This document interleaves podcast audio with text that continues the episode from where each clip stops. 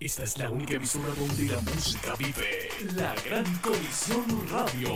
Desde New Jersey para el mundo entero.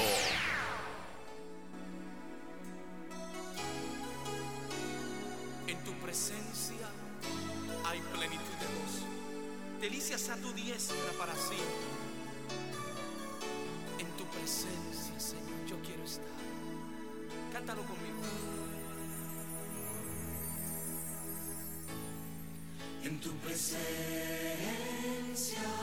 Dios te bendiga nuevamente tu hermano Alexander con otro mensaje de exhortación y edificación a tu vida.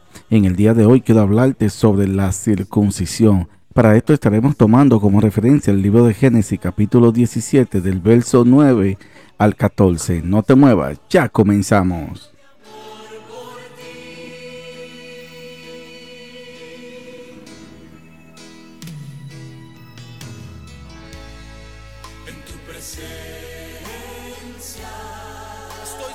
Para adorarte. Estoy, Señor, para adorarte. En tu presencia, Señor. En tu presencia. Génesis capítulo 17 del verso 9 al 14 dice, Dijo de nuevo Dios a Abraham, en cuanto a ti guardarás mi pacto, y tu descendencia después de ti por sus generaciones. Este es mi pacto que guardaréis entre mí y vosotros y tu descendencia después de ti. Será circuncidado todo varón de entre vosotros. Circuncidaréis pues la carne de vuestro prepucio y será por señal del pacto entre mí y vosotros. Y de edad de ocho días será circuncidado todo varón entre vosotros por vuestras generaciones, el nacido en casa y el comprado por dinero a cualquier extranjero que no fuere de tu linaje. Debe ser circuncidado el nacido en tu casa y el comprado por tu dinero, y estará mi pacto en vuestra carne por pacto perpetuo, y el varón incircunciso, el que no hubiere, el que no hubiere circuncidado la carne de su prepucio, aquella persona será cortada de su pueblo, ha violado mi pacto.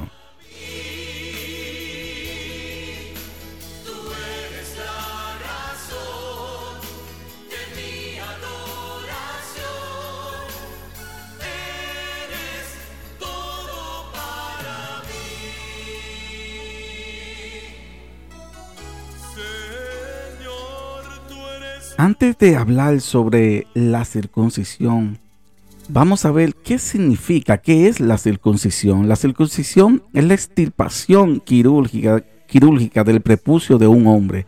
El procedimiento es bastante frecuente entre los recién nacidos varones de determinadas partes del mundo.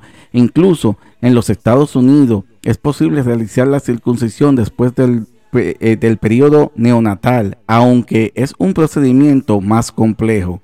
Para algunas familias la circuncisión es un ritual religioso. El procedimiento también puede ser un tema de tradición familiar, higiene personal o cuidado preventivo de la salud.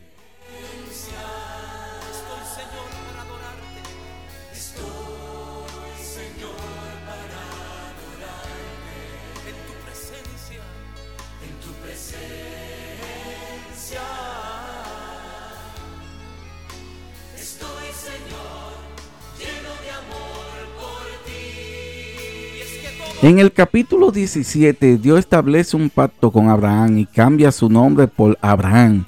Dios hará a Abraham padre de multitudes y él y sus generaciones deberán guardar ese pacto. Como señal para confirmar el pacto, Dios le pide a Abraham que todo hombre de su descendencia debe ser circuncidado a la edad de ocho días, incluyendo a los siervos nacidos en su casa o que sean comprados con dinero, a cualquier extranjero que no sea de su descendencia, quien no cumpliera con el pacto sería quitado de su pueblo. Señor, levantamos nuestras manos para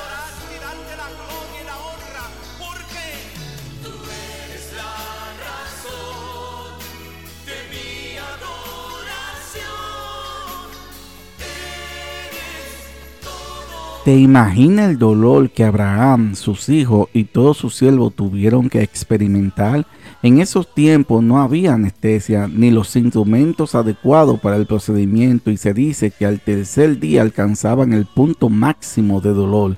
Dios estaba pidiendo mucho de Abraham, pero iba directo a su corazón, directo al corazón del hombre. Eran los hombres quienes se circuncidaban y no las mujeres, porque Dios quiere sellar su identidad en nosotros como hombres. Hoy en día no hay que circuncidarse, es decir, ya no se trata de un procedimiento físico, sino del corazón. Dios quiere que removamos de nuestro corazón el amor por las cosas del mundo que ocupan el lugar de Dios.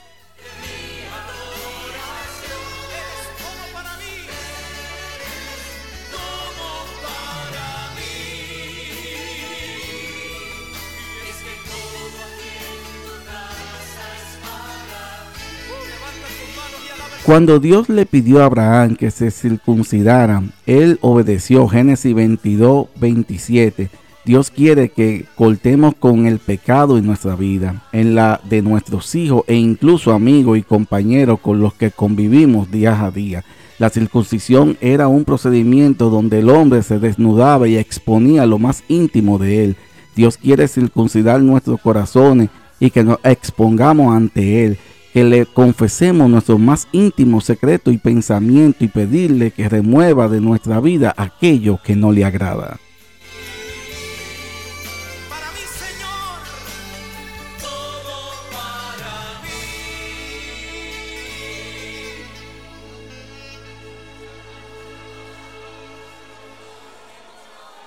Dios pedía que la circuncisión se hiciera a la edad de ocho días. Los doctores dicen que a esa edad el procedimiento era muy sencillo de realizar, ya que casi no había sangrado y el dolor era mínimo, pero una vez pasados los ocho días era más complicado. Esto nos habla de que cuando el Espíritu Santo nos indica que hay alguna área en nuestro corazón que necesitamos rendir a Dios, hay que hacerlo inmediatamente. De esta manera será más fácil acabar con el pecado y no dejar que siga creciendo y dañando nuestro corazón.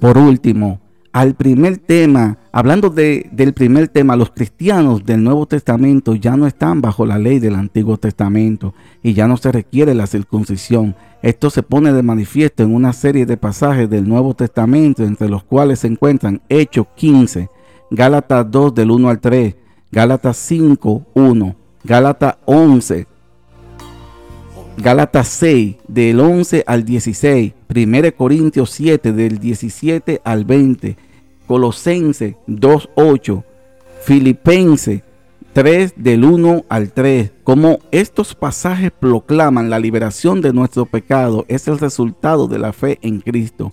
Es la obra consumada de Cristo en la cruz la que salva, no la celebración de un rito eterno. Incluso la ley reconoció que la circuncisión por sí sola era insuficiente para agradar a Dios, quien estableció la necesidad de la de circuncidar los corazones. Deuteronomio 10:16, Romanos 2:29. En la salvación, las obras de la carne no sirven para nada. Gálatas 2:16. Hasta aquí esta enseñanza del día de hoy. Estuvimos hablando brevemente sobre la circuncisión.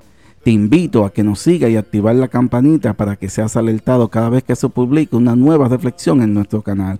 Esperamos que esta enseñanza haya sido de edificación a tu vida. No olvides compartirlo para que otros sean bendecidos y edificados al igual que tú. Dios te bendiga.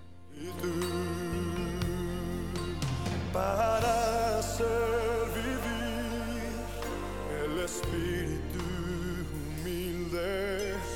siglos.